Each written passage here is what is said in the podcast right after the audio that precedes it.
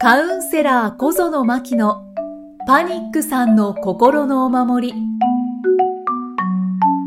こんにちは、心理カウンセラーの小園真希です。こんにちは、生きみえです。真希さん、今回もよろしくお願いします。はい、よろしくお願いします。さて、はい今回はどんなお話でしょうか？はい、えっ、と、パニックさんってこう、目に見えないもの、人からこう目に見えないもので、こう苦しんでるっていう方がやっぱり多くて、で、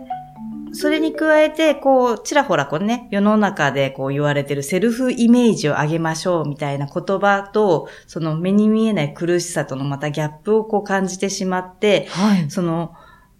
余計こう苦しさが増してしまう感じになりがちの人がやっぱり多いなっていうのが、こう常日頃私が感じてるもので、はい。で、そんな方に向けて、あの、じゃあそういう、ね、あの、勝手にセルフイメージを上げてしまわなきゃっていうふうに思ってる自分をどうしたらいいんだろうっていうお話をね、今日はしできたらなって。うんうん目に見えないものっていうのは、例えばどういうことですか？もう、ざっくり言うと、まあ、心はまず目に見えないですよね。はい、はい。で、あとは自分の感じてる感覚っっていうのが、が目に見えない。はい。例えば、一つ苦しいっていう言葉を使ったとしても、その苦しいっていうのがどのぐらい苦しいのかっていうのは、ね、あの、こう、身振り手振りで表現豊かな人だったらいいのかもしれないけれども、はい。全員が全員そうじゃなくて、うん。で、そうすると、本人はすごくすごくもう死にそうなぐらい苦しいっていうふうに思っていても、それを他者から見たら、第三者から見たら、いや、どのぐらい大丈夫？っていうふうに、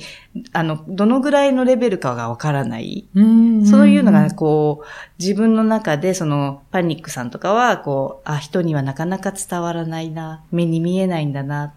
ていう、うんまたね、かん、うんと、感情から、こう、苦しくなってしまう。でも、それをやっぱりずーっとどうにかしたいっていうふうに、やっぱりみんな思っているから、はい。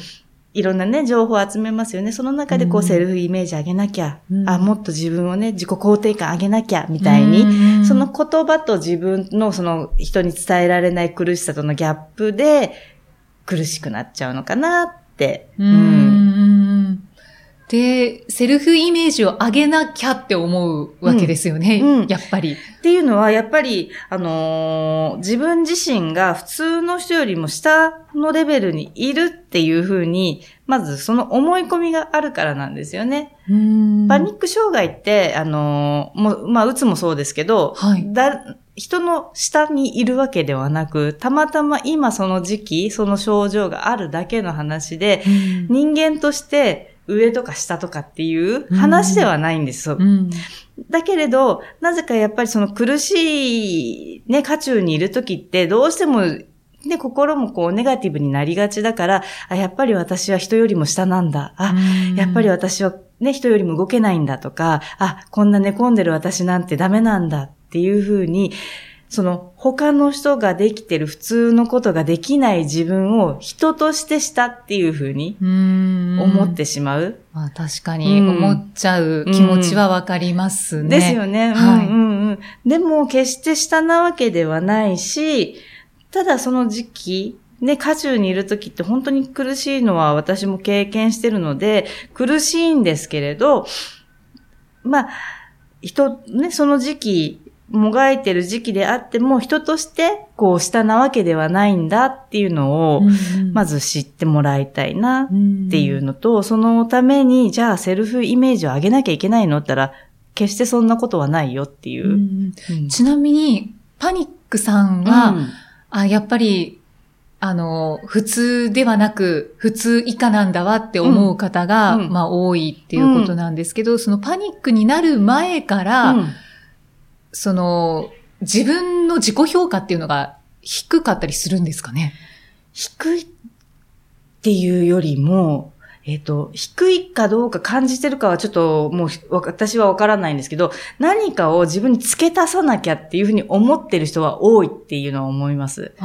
要は能力とか、あの、例えば会社にいるときだったら、その、ね、能力とか、いろいろ査定されてるようなかん、じありますよね。そうですね。そういうところに、こう、目が向きがちで、うんだから能力にね、目が向くとどうしていくかって言ったら、人間って上げよう上げようってしますよね。うんうんはい。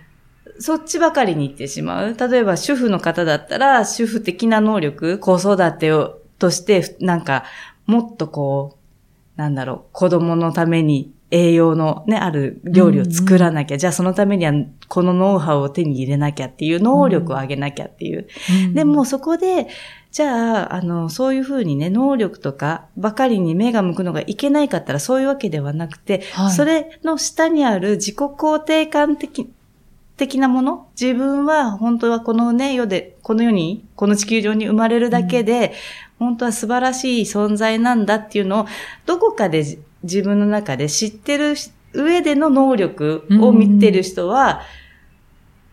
ブレーカーはそそこそこ、そんなに落ちないと思うんですよね。うん自分の自己肯定感の中で、あ、私って、あの、何か能力付け足さなきゃいけない存在でもなく、ただただ生きてるだけでも素晴らしいんだっていうのをどこかで知っていれば。はい。だけど、それをなんかどこかで忘れちゃったり、ちょっとどこかに置いてきちゃったりしてる中で、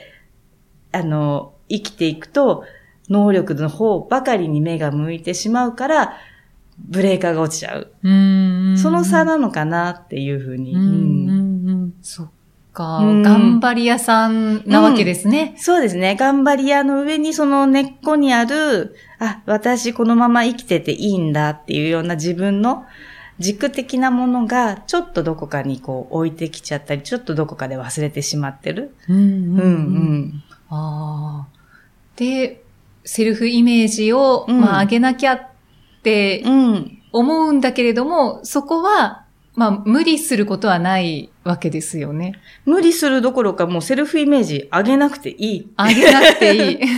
もう、要はさっき言ったその能力のところを見続けて、ちょっとこう自己肯定感的なね、自分を、自分はこの世に生まれて大丈夫、ね、あの素晴らしい存在なんだっていうところを忘れてしまってる人が、例えばブレーカー落ちてパニックになったとしますよね。はい。そうすると、能力見続けてきた人だから、上げなきゃ上げなきゃっていう方向ばかり、やっぱりその苦しい価値をでもむ見てしまうんですよね。うんうんでも実際、私がこう見てほしいのは、どんなね、状態であっても、今ね、あの、寝込んでいる状態だとしても、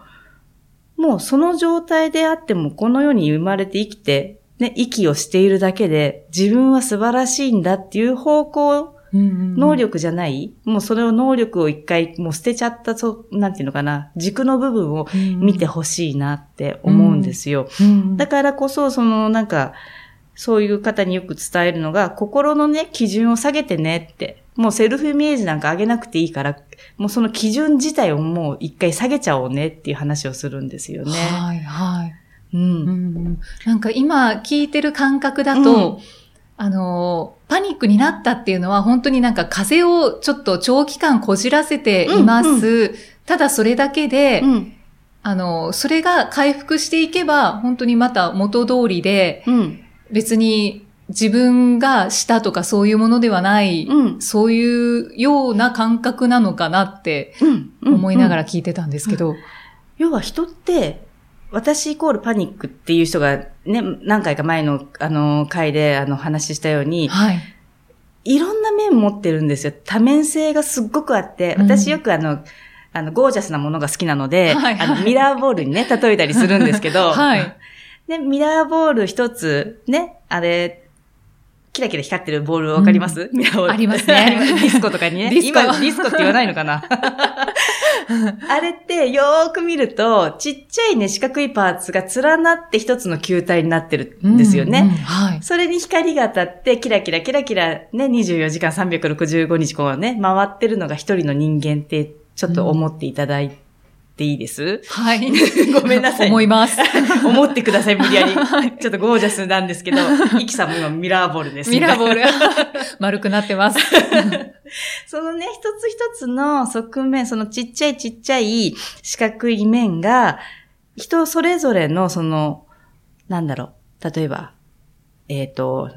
そう、なん、人間っていう側面のね、えー母親っていうものであったり、社会人っていうパーツがあったり、うんうんあと、ね、私だったらむす、ね、まだは、あまだっていうか、あの、娘っていうパーツがね、あったり、はい。なんだ、ママ友っていうパーツがあったり、あと自分のね、あの、内面的なことを表す優しいパーツがあったり、弱いパーツがあったり、ないね、悲しさを持つパーツがあったり、いろんなパーツが、ね、あの、合わさって一つの球体、要は一人の人間。だから一人の人間ってことは、あの、いろんなそのパーツ側面を持ってるんだなっていう、そのパーツの一つがたまたまパニックってものもね、持ってたりとかしてるだけの話なんですようんね。うん悩み癖ってみんなあるじゃないですか。ありますね。あの、なんか怒られたりとか、何かね、ちょっとめげるようなこととかね、あったりすると、あの、パニックに限らずみんなあるんですよね。はいはい。でもそれを、なんかパーツって、あの、あ、じゃあミラーボールってずーっとね、キラキラキラキラ回っているんだけれども、自分だけがそのたった一枚のちっちゃいパーツを見続けてしまってる状態うーん。なだけなんですよ、そのパニックを、私イコールパニックと思い込んでしまう。はい、はい。でもだからって何かじゃあ他に付け出さなきゃいけないかったら、よーく見渡してみると、自分の他の側面には優しいパーツがあったり、笑ってるパーツがあったり、母親のパーツがあったり、妻のパーツがあったり、いろんなパーツがあるんですよね。うんその全体像をね、見るため、見て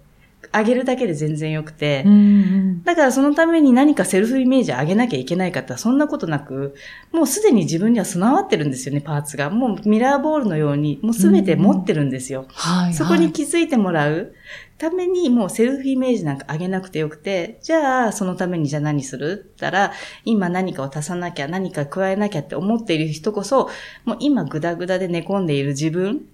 って思ってるのも、それもただ、たった一枚のそのミラーボールのパーツに過ぎないから、うんまあ、そ一回じゃあそこまでね、心の基準を下げましょうか。うんね、そのパーツをだけしか今見えてないかもしれないけど、一回そこに基準を持っていきましょうか。そうしたら、普通の人と何が違うではなく、あ、たまたまそれ一つのパーツなんだなとか、うんあ、ぐだぐだなまま生きてても、とりあえず生きて、息はしてるんだなとか、うん。いろんなことにまた気づけてくる。うん。もうそのぐらい多面性がある。うん。はあ、うん。下げてみる。うん。うん。そうなんですよね。ちょっとなんかミラーボール、ね、想像するとはギラギラギラギラ、ね、してそうだけれども、はい。またよくよく見るとね、あの、光が当たってなくて影になってる部分があったり裏っ側に回ってて、ね、見ることができなかったり。そうですね。うん回ってますからね。そう。だけど本人だけがそのたった一つの一枚のね、パニックっていうパーツだけをずーっと目で追って見てるから、ね、あの、裏側に回った時なんか首もげちゃうんじゃないのっていうぐらいに、ずーっと追って見てるだけの話。うんだから足す必要もなければ上げる必要もない。うんただ全体を、自分のいろんな多面性を見てあげるだけで十分で。うんでもそれを初めはわからないだろうから、じゃあまず基準を反対に下げてみましょうっていう。うんそこから見えてくるように必ずなります。うん理解できました。あ、本当です。勝手にミラーボールに仕立ててすいません。ミラーボールの話、すごいわかりやすいです。あ、本当です？はい。あ、よかった。派手なのがやっぱ好きだわ、私。そうですね。ギラギラしていきたいですね。ギラギラして。ありがとうございます。いえいええーリスナーの皆さんでは、また次回お会いしましょ心理カウンセラー、小園真希でした。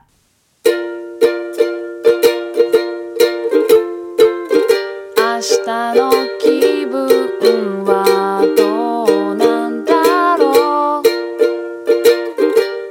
いつも答えはふわ。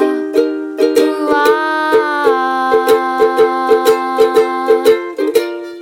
どうせ一人なんだって拗ねてないでそっと足踏み出して